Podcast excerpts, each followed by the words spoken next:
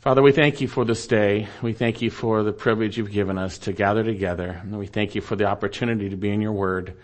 And I pray as we look at this passage today that you'd uh, help me to understand and relay uh, exactly what you intended, Lord God, that you would use your word mightily and that we would respond, Lord God, and we would uh, respond in a way that you are pleased and are, are glorified with.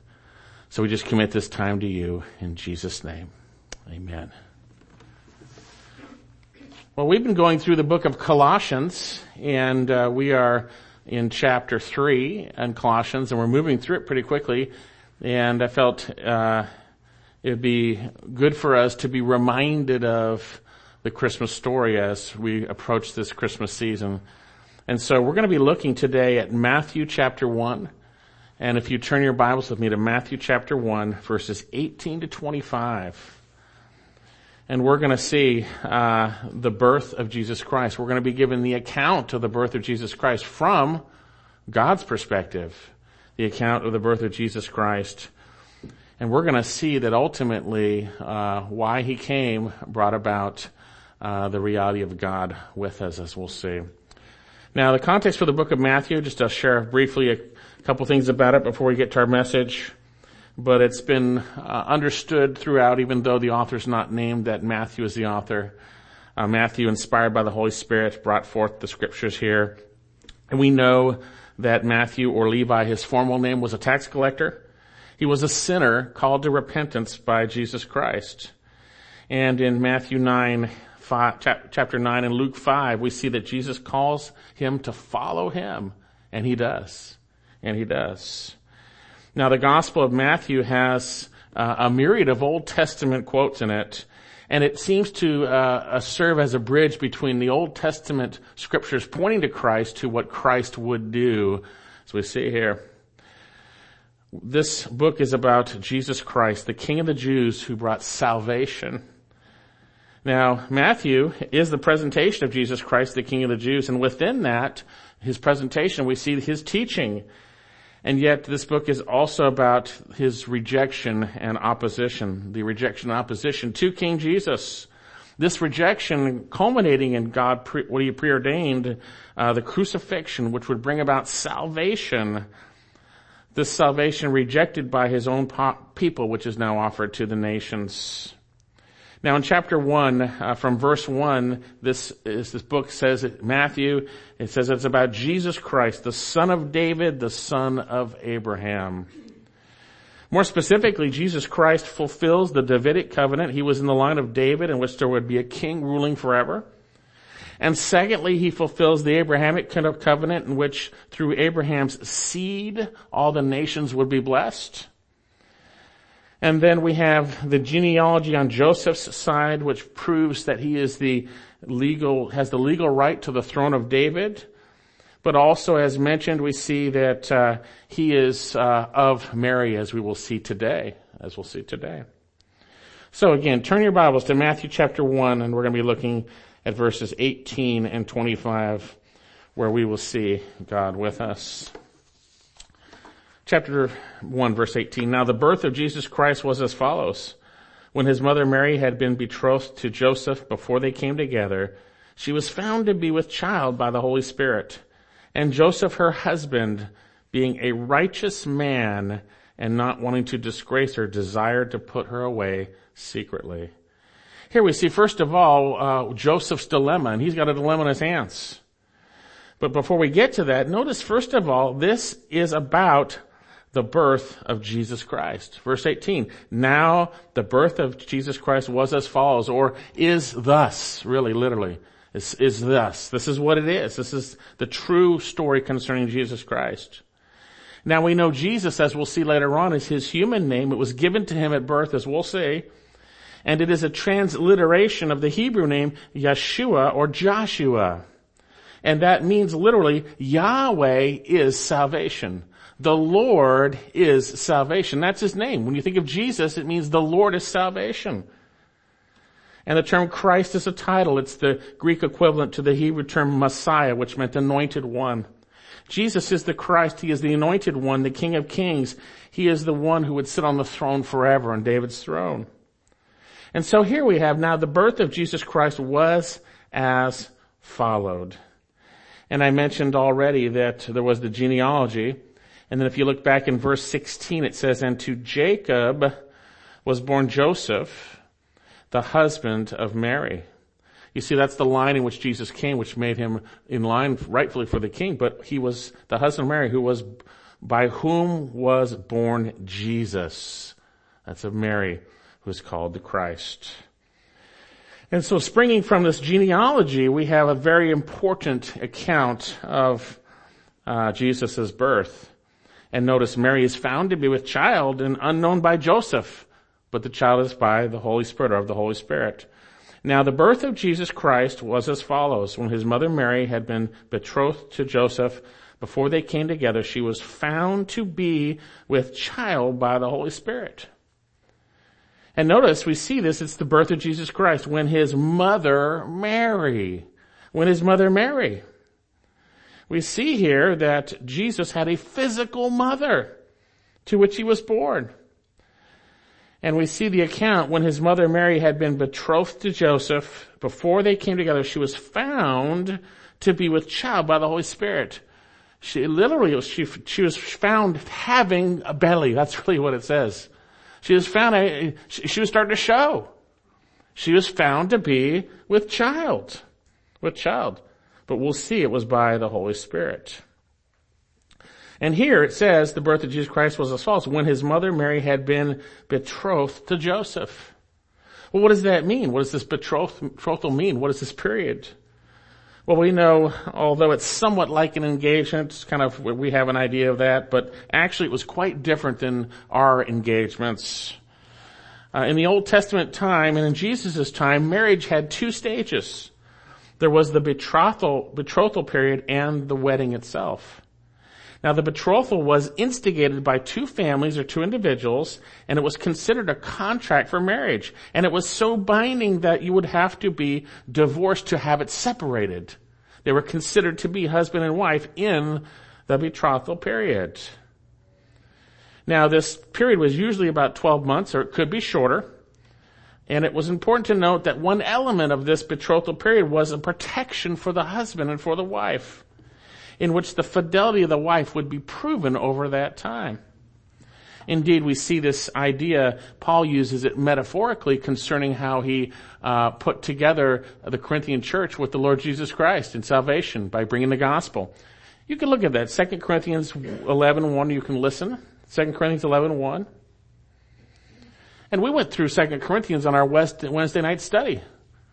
And we saw that Paul was graciously responding to the false accusations of the Corinthians that had been brought about through the, through the slander of those false apostles. And within that, the apostle Paul's concerned about these Corinthians. And he says, I wish that you would bear with me in a little foolishness, but indeed you are bearing with me. They were saying he's foolish, basically. For I am jealous for you with a godly jealousy, for I betrothed you to one husband, that is Christ, that I'm, uh, to Christ, I might present you as a pure virgin. But I'm afraid, lest as the serpent deceived Eve by his craftiness, your mind should be led astray from the simplicity and purity of a devotion to Christ. Paul is saying metaphorically, I arranged your marriage with Christ.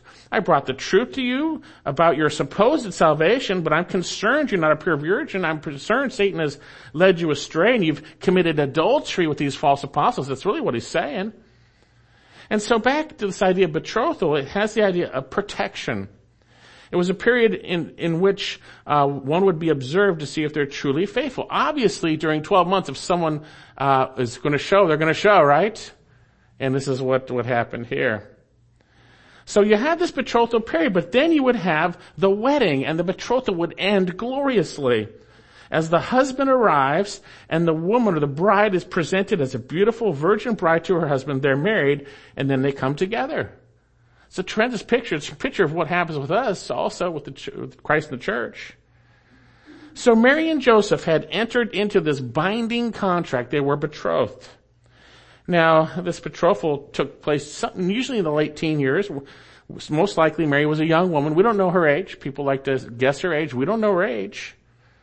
But we know that from scripture she was a godly woman. She was a godly woman. Do you remember her response to the angel Gabriel's declaration that she would become, uh, she would be conceived by the Holy Spirit and bring forth the Savior? Hold your finger in Matthew and turn to Luke chapter 1, verse 46. This is her response to what the angel tells her. Luke chapter 1, verse 46. And Mary said, My soul exalts the Lord and my spirit has rejoiced in God, my Savior. If someone ever tells you that Mary was uh, Mary sinless and she doesn't need a Savior, no, that's not true. She says, uh, "I rejoice in God, my Savior, for He has regard for the humble state of His bondslave. For behold, from this time all generations will count me blessed." For the mighty one has done great things for me and in, in, his holy name, and his mercy is upon generation after generation towards those who fear him. He has done mighty deeds with his arm. He has scattered those who were proud in the thoughts of their heart. He has brought down rulers from their thrones. He has exalted those who were humble. He has filled the hungry with good things and sent away the rich empty handed. He has given help to the, his servant in remembrance of his mercy. And he spoke as, as he spoke to our fathers, eh, to Abraham and, and his offspring forever. Mary was a godly woman and she did keep herself a virgin. She was a godly woman. Well, what do we know about Joseph? What do we know about him? Well, we know earlier in chapter 1 he's in the line of David. We know later on in Matthew 13, 55 that he was a carpenter. We know that they, him and Mary were probably not that wealthy because when they brought their sacrifices, brought Jesus to the temple on the eighth day, they offered turtle doves, which meant they probably were not that wealthy, Luke chapter 2, 24. We also know they both came from Nazareth, which was not the most wealthy area of, uh, of Israel. And we also know from our passage, which we'll see in a moment in verse 19, that he was a righteous man. He was a righteous man. So then, back in our passage, now the birth of Jesus Christ was as follows when his mother Mary had been betrothed to Joseph before they came together. This is important. Joseph and Mary had not come together. It's extremely important that we see this. Mary was kept a virgin until after Jesus was born. And the Greek word here for virgin means virgin. We see that. We see that. Take a look back in Luke chapter 1 again. Turn there and let's go to verse 26. Verse 26. Now in the sixth month, the angel Gabriel was sent to, from God to a city in Galilee called Nazareth to a virgin uh, engaged to a man whose name was Joseph of the descendants of David, and the virgin's name was Mary. And coming in, he said to her, Hail, favored one, the Lord is with you. But she was greatly troubled at this statement and kept pondering what type of kind of salutation this might be. And the angel said to her, Do not be afraid, Mary, for you have found favor with God. And behold, you will conceive in your womb and bear a son, and you shall name him Jesus. He will be great and be called the Son of the Most High, and the Lord God will give him the throne of his father David, and he will reign over the house of Jacob forever, and his kingdom will have no end.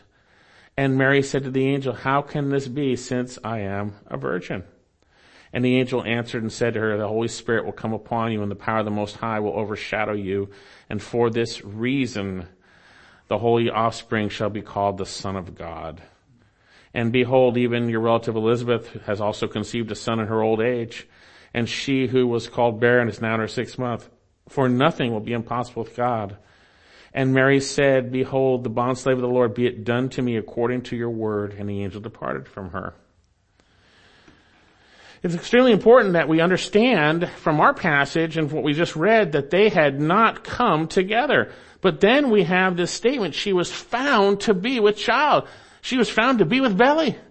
Having a belly, you, you, she was showing. She was found to be showing, and obviously she was with child. Now we just read in the Gospel of Luke and we understand that Mary had been informed previously that she would have a son to be conceived in her womb with the Holy Spirit. She was told that. But what about Joseph? What about Joseph? Now historically speaking, those who were betrothed didn't spend all their waking moments together like uh, engaged people these days, right? Historically speaking, and we know uh, later in Luke, Joseph was nowhere to be seen when Mary visited Elizabeth. Not around in that situation. And that was her cousin Elizabeth. So Mary was informed before the conception by the angel Gabriel. But apparently Joseph didn't appear to have knowledge unless Mary had told her. He might have shared with her. It's possible. Don't know. Don't know. We're not informed of that.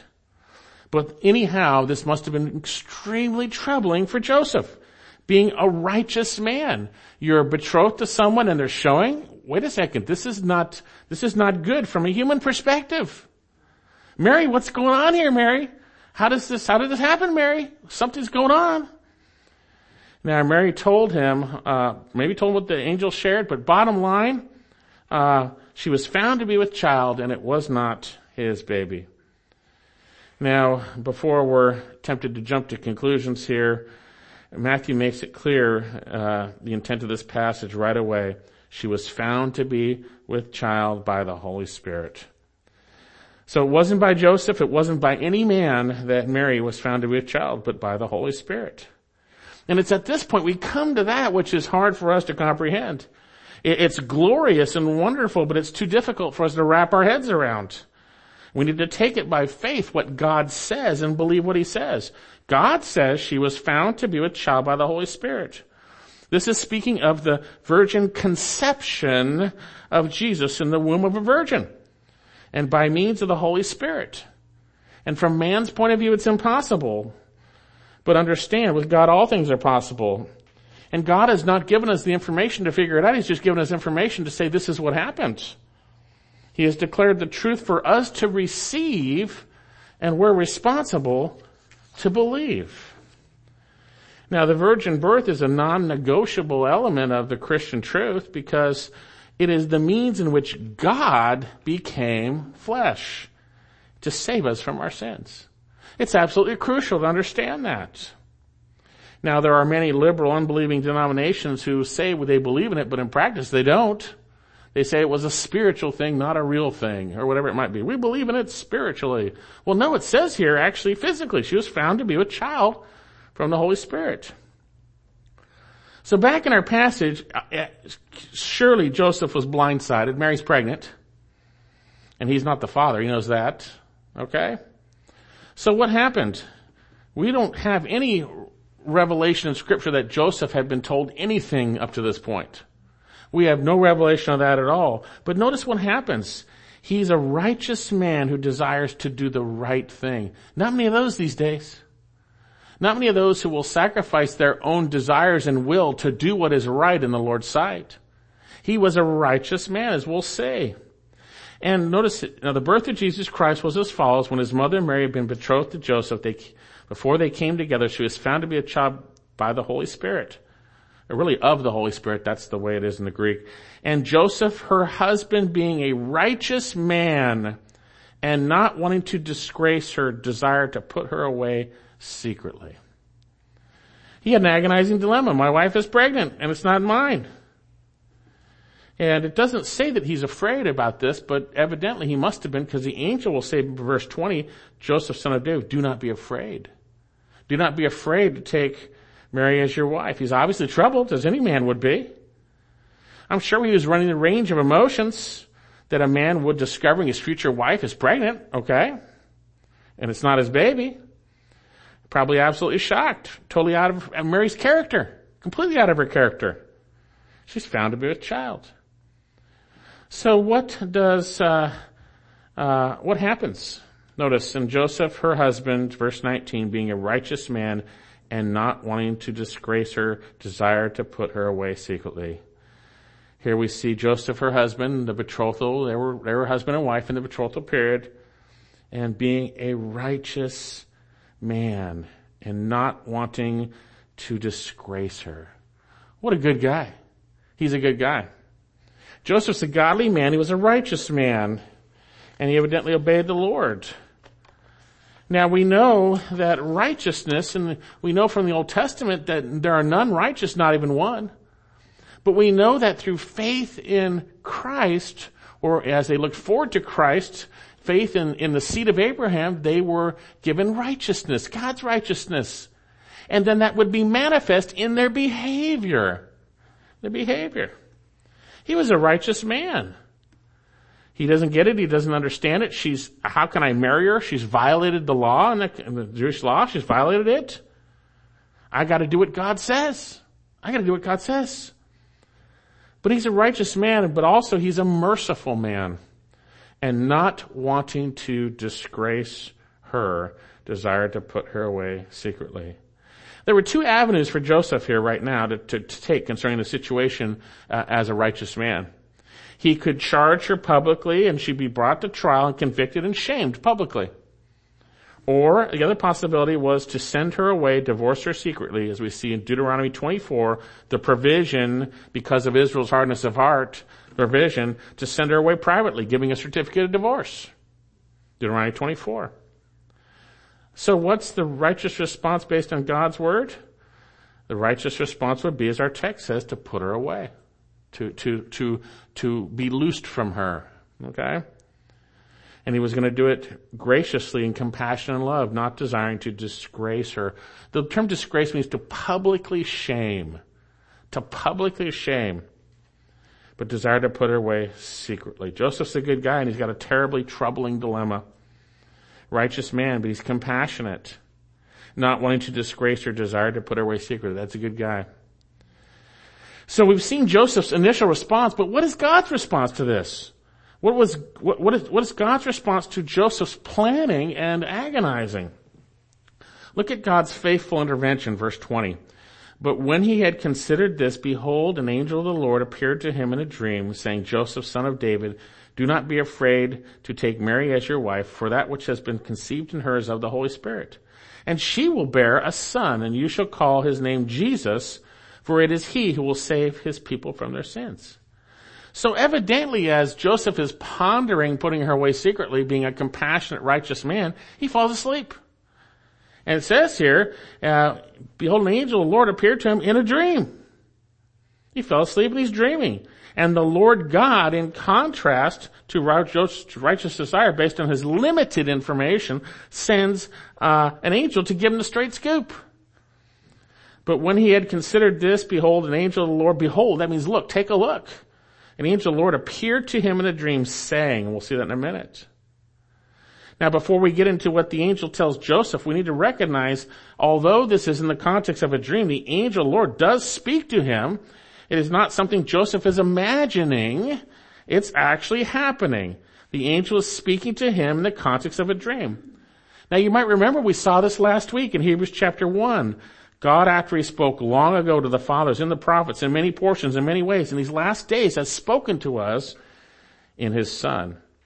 Before God's full revelation in Christ was revealed, he spoke in many portions and in many ways, and that included dreams, as we see here. So we have the angel of the Lord appearing to Joseph, appearing to him in a dream.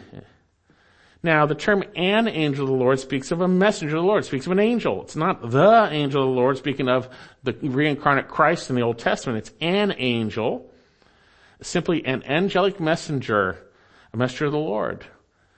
We see that they are those who, who are ministering spirits to, to render service to those who will inherit salvation. Hebrews chapter 2. So what's the message that the Lord has for Joseph through the angel? But when he had considered this, verse 20, behold, the angel of the Lord appeared to him in a dream saying, Joseph, son of David, do not be afraid to take Mary as your wife. Notice the angel doesn't say, Joseph, you rotten sinner. He says, Joseph, son of David. Son of David.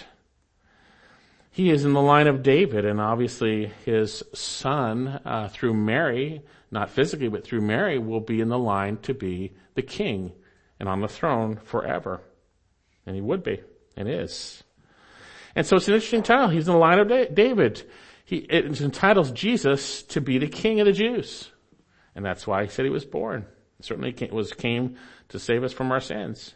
So right at the nick of time, the Lord intervened and stopped Joseph from his plans and tells him, don't fear, don't be afraid. Don't fear. And I paraphrase, marry Mary. Okay?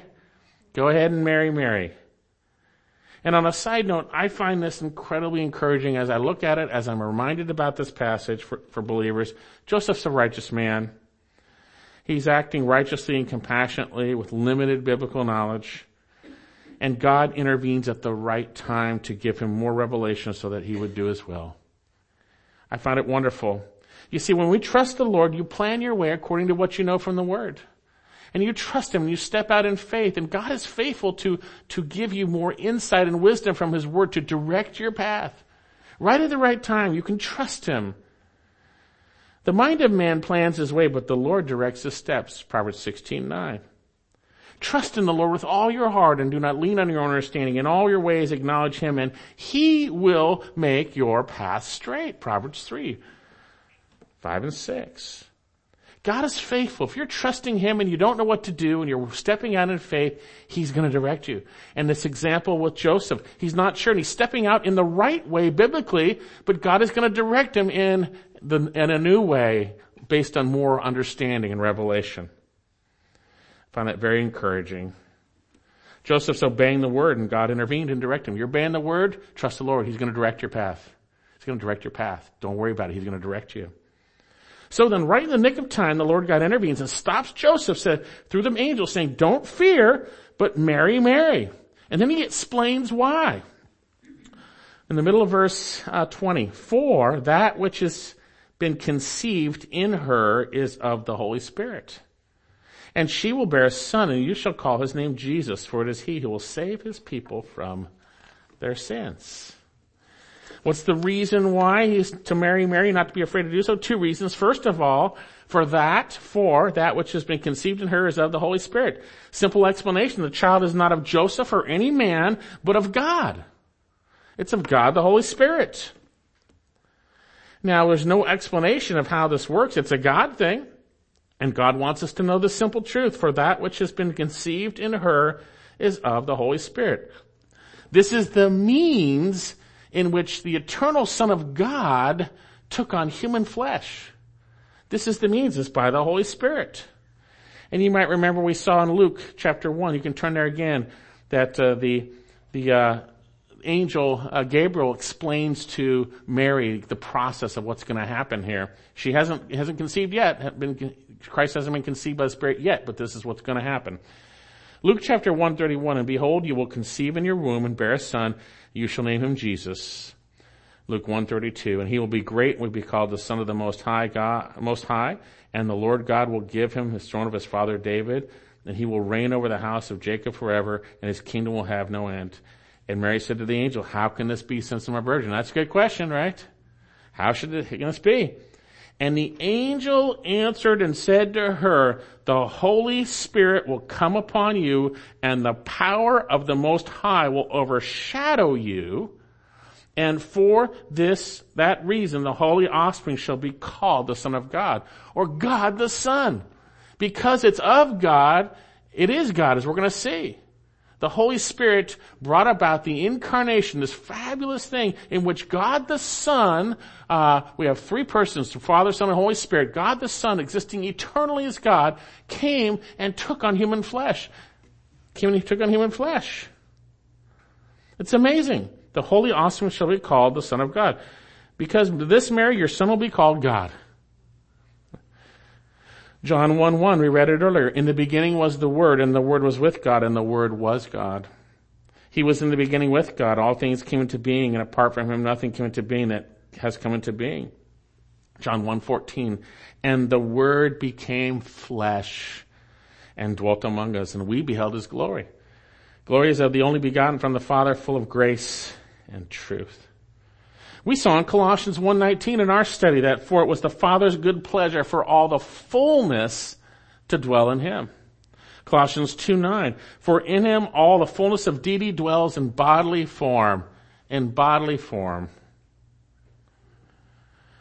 So then we have at the end of verse 20, we have the affirmation that the virgin conception, by the way, that's what it is, is the means in which God took on human flesh. It's the way. It was not through any man, but by the Holy Spirit. And folks, as we're going to see, it's no mere man who saves. I heard a radio guy talking about Jesus. He's basically saying, oh, he's not God, he's a man. Well, no, that's not true. He's God who took on human flesh. It is not a man who saves, it is the God man who saves. It is God who took on human flesh. It is Jesus Christ, the God-man, who indeed, is indeed the Savior of the world. And I find this marvelous, as we'll see later on, but uh, uh, that God would not leave us where we're at. Did uh, we tell Adam what to do? Adam did it, and we're kind of stuck with this sin thing, aren't we? And then we all voted in with our own actions, don't we? We were sinners because of Adam, and we all have sinned and fallen short of the glory of God. But God would not leave us in this place to judge us for our sin. He sent His Son, Jesus, to die for our sins. And He died for our sins. He bore our sins in His body on the cross. So then, uh, there might be those who deny the virgin conception and thus birth, and those are those who don't hear his voice. Jesus says, my sheep hear my voice. And if you're willing to humble yourself and acknowledge it's God's word, you'll hear him.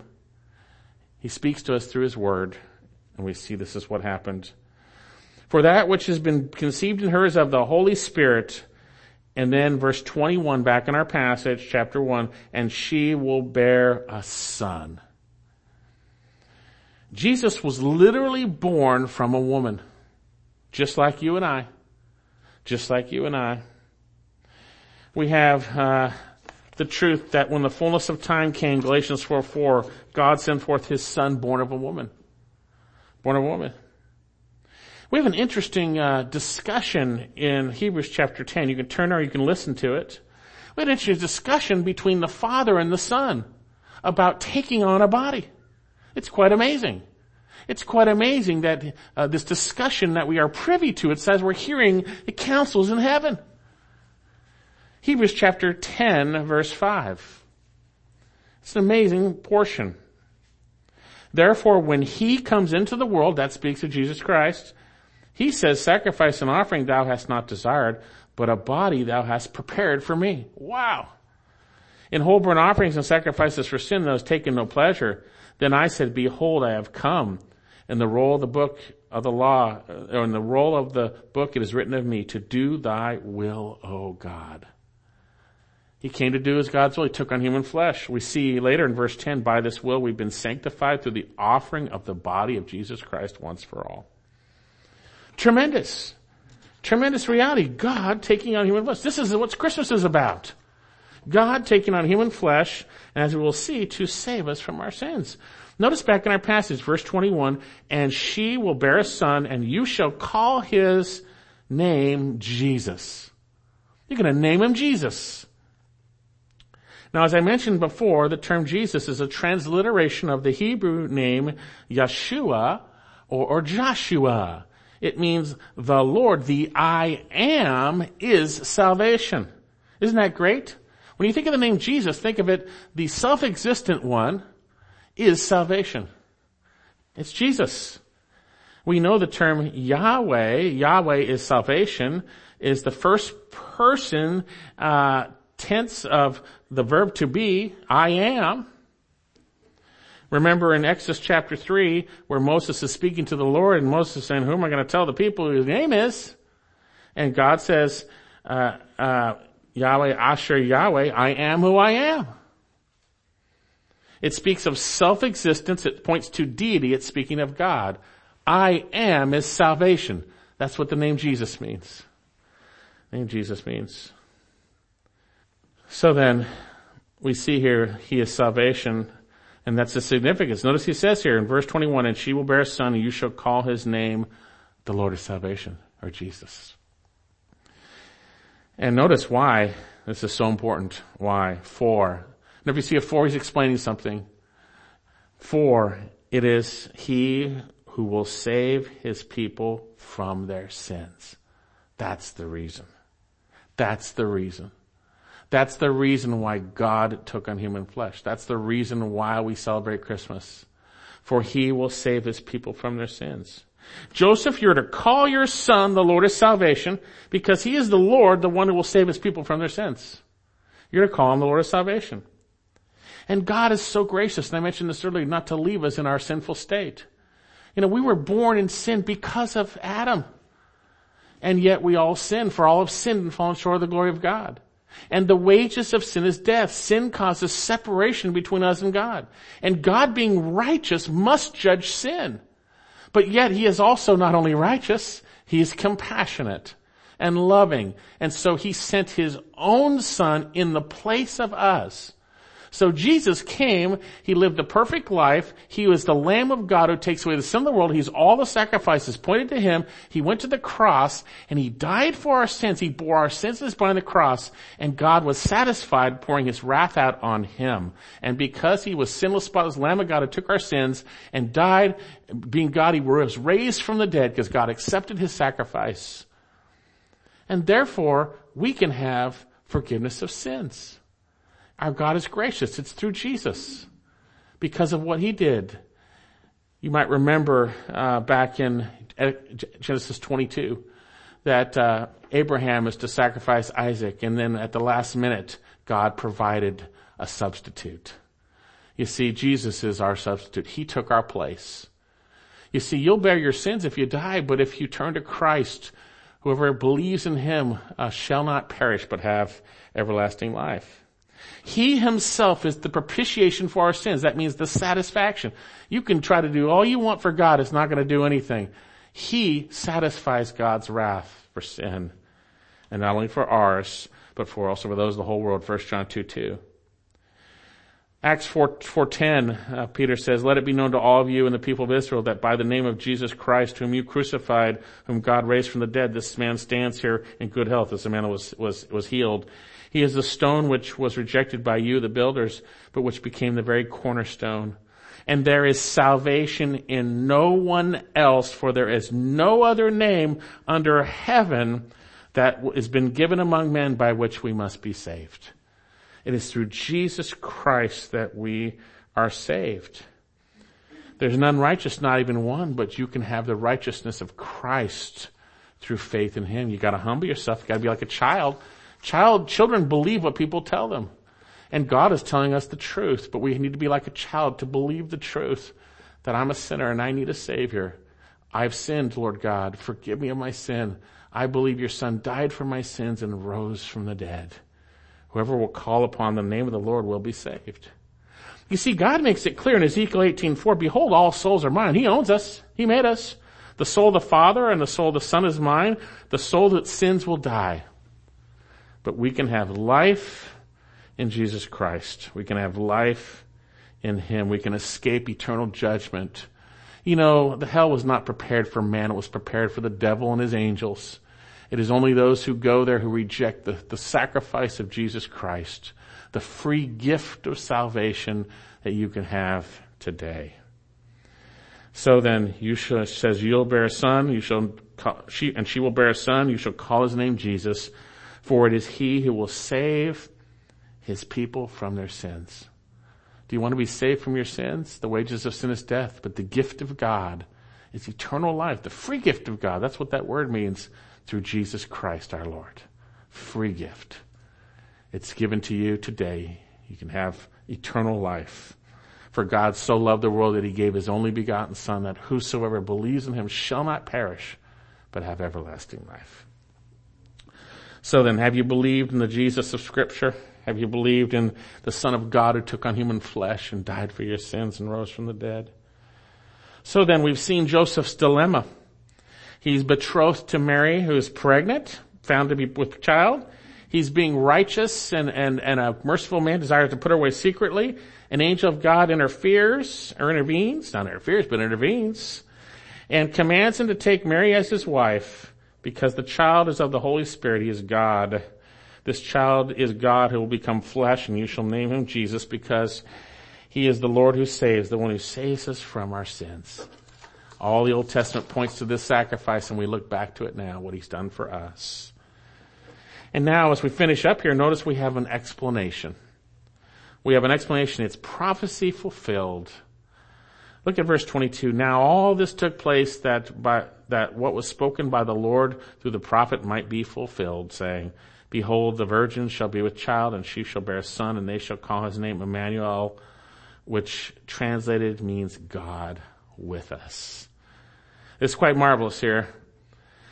Notice it all took place. That's the, that's, that's what happened. The birth of Jesus Christ is as follows. This all took place uh, that what was spoken by the Lord, the prophet. Notice the prophets didn't speak on their own. The Lord spoke through them. spoken by the Lord through the prophet might be fulfilled. We know from 2 Peter 1.20 that no prophecy of scripture is a matter of one's own interpretation, but men moved by the, the or was for no prophecy was ever an act of human will, but men moved by the Holy Spirit spoke from God. And so then, here's the prophecy. It's a quote of Isaiah 7.14. Behold, the virgin shall be a child, she shall bear a son, and they shall call his name Emmanuel, which translated means God with us. And in Isaiah 7:14, I'll read this for you. Therefore the Lord himself will give you a sign. Behold, a virgin will be a child and bear a son, and she will call his name Emmanuel. So here we have uh, Matthew, inspired by the Spirit, quoting Isaiah 7:14. But notice it says, "She shall call his name Emmanuel." Certainly speaking of, of, of Mary back in Isaiah. But here, the Spirit of God has taken the liberty to expand our understanding. It says, they shall call his name Emmanuel, which means God with us. You see, prophecy over and over again uh, spoke of the birth and the, the death of Jesus Christ, the suffering for the glories to follow, pointed to what Jesus would do. And these prophecies were fulfilled in Christ. Over and over again, fulfilled in Christ in Luke chapter 24. You can turn there, you can listen to me. Luke chapter 24, verse 25. This is the day that Jesus rose from the dead and he's walking with these disciples who are dejected walking away and he's, he's, he's shielded them from seeing his true identity. And he says to them, Luke 24, 25, O foolish men and slow of heart to believe all the prophets have spoken. Was it not necessary for the Christ to suffer these things to enter his glory? And beginning with Moses and all the prophets, he explained to them the things concerning himself in all the scriptures. It all points to Jesus. So we have this portion, the virgin shall, shall bear a son, right? The prophecy. And the second portion here, we have that, uh, you, that this has all been fulfilled so that this would be true. And they shall, and this fulfillment would, would happen. They shall call his name Emmanuel, which translated means God with us. Now, we don't have anybody anywhere in scripture other than back in, in, um, in Isaiah and here calling anyone Jesus Emmanuel. You won't find any account of anyone saying, Emmanuel's come. You won't find any account of that anywhere. So what are they talking about? They will call him Emmanuel. Who is the they here? Well, I'm, I'm not sure who it is, but I know who it isn't. It's not unbelievers, for God's not with them. God's word says they're separate from Christ, having no hope and without God in the world. We know that no matter what you think, if you're still in your sins, you're separate from God. The wages of sin is death. That blocks your relationship with Him. And there is the second death, the eternal punishment the lake of fire. So who is the they shall call Emmanuel, which translated as God with us? I think uh, it's not simply speaking of just the incarnation alone. It's speaking of the result of the incarnation. Because Jesus came and took on human flesh and died for our sins, they shall call his name Emmanuel, which translated God with us. You see, it's only through his sacrificial death that we have a relationship with the living God, that God is with us. He's not with those who are still in their sins, but he wants to be with you. He beckons you to turn, to believe that you would have a relationship with him. We know that he is with believers to the end, Matthew uh, 28. Below I'm with you even to the end of the age. We know Hebrews chapter 13, he will never leave us nor forsake us. No matter how you feel, when you come to faith in Christ, you have his spirit within you, you have you have a relationship with Him forever. He will never leave you. Never leave you. Is God with us? Because of what Jesus did, we have God with us. So my question is, is God with you? Is God with you? Or are you separate from Him? Do you have hope? Or are you in your sins? There's good news. Jesus took on human flesh to die for your sins. And if you turn to Him, Whoever will call upon the name of the Lord will be saved. So notice as we finish, Joseph obeys. What an example here.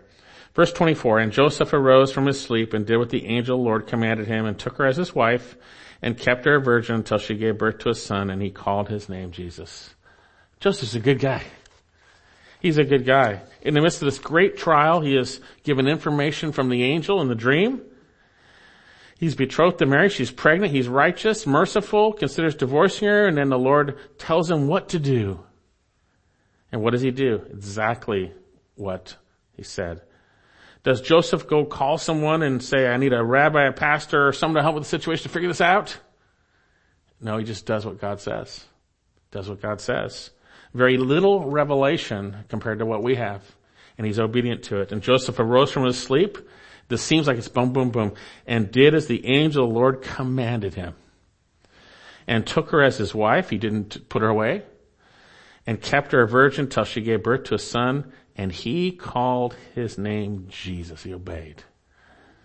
I'm amazed at the obedience of God's people in scripture who had so little revelation, so little truth, and yet we have so much truth and we're so disobedient. It always grieves me at times when people come to me concerning issues in their lives and don't, don't not come, but be willing to hear the, the word of God, but they're unwilling to obey the clear commands of scripture, the clear stuff. They got all kinds of issues and just, just turn and obey. Confess your sin and obey these clear commands. Joseph wasn't like that. He didn't go away saying, I really need to understand this virgin birth before I can do this. He just did what God said. We can learn from this, from the righteous uh, humility of Joseph, a sinful man saved by the grace of God like you and I. So then, we've seen Joseph's dilemma. It's not his baby. Mary's found to be with child from the Holy Spirit, and Joseph desired to righteously put her away, but God intervened. And pointing out the great truth that God has taken on human flesh uh, in Mary's womb. Don't fear, but marry her because he's taken on human flesh to save his people from their sins. And this is going to happen that uh, the scripture be fulfilled. That you call his name Emmanuel, God with us. That's the Christmas story. That's the Christmas story. So based on what we've heard today, can you say God is with you? Have you acknowledged your sinfulness to the Lord, not to me, not to some priest, not to anyone else, but to the Lord? Lord, I'm a sinner and I believe your son died for my sins. Save me. If you do that, you're saved. You trust in the Lord Jesus Christ and believe in the Lord Jesus Christ and thou shalt be saved. And then for those of us who are been graciously saved by His merciful grace, uh, we now have a relationship with the living God where He will never leave us, never forsake us. Sometimes we get lonely. It's lonely up there at times as a Christian. I tell you, it's a desert at times. You do the right thing, you may not have a lot of friends, especially you youth. You may, you may not have a lot of friends. It's lonely, but God will never leave you, nor forsake you. He is with you. So, is God with you? Let's pray. Father, I thank you so much for what you did sending your son Jesus. I thank you that he willingly came, took on human flesh, and that he bore our sins in his body on the cross, and that he died and he rose from the dead.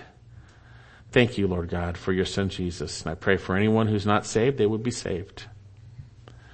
And Lord, for those of us who are, that we would rejoice in our relationship with you because you are with us because of Jesus. May we be ready to share this truth this Christmas season to those who need to hear it so desperately. We pray this in Jesus' precious name. Amen.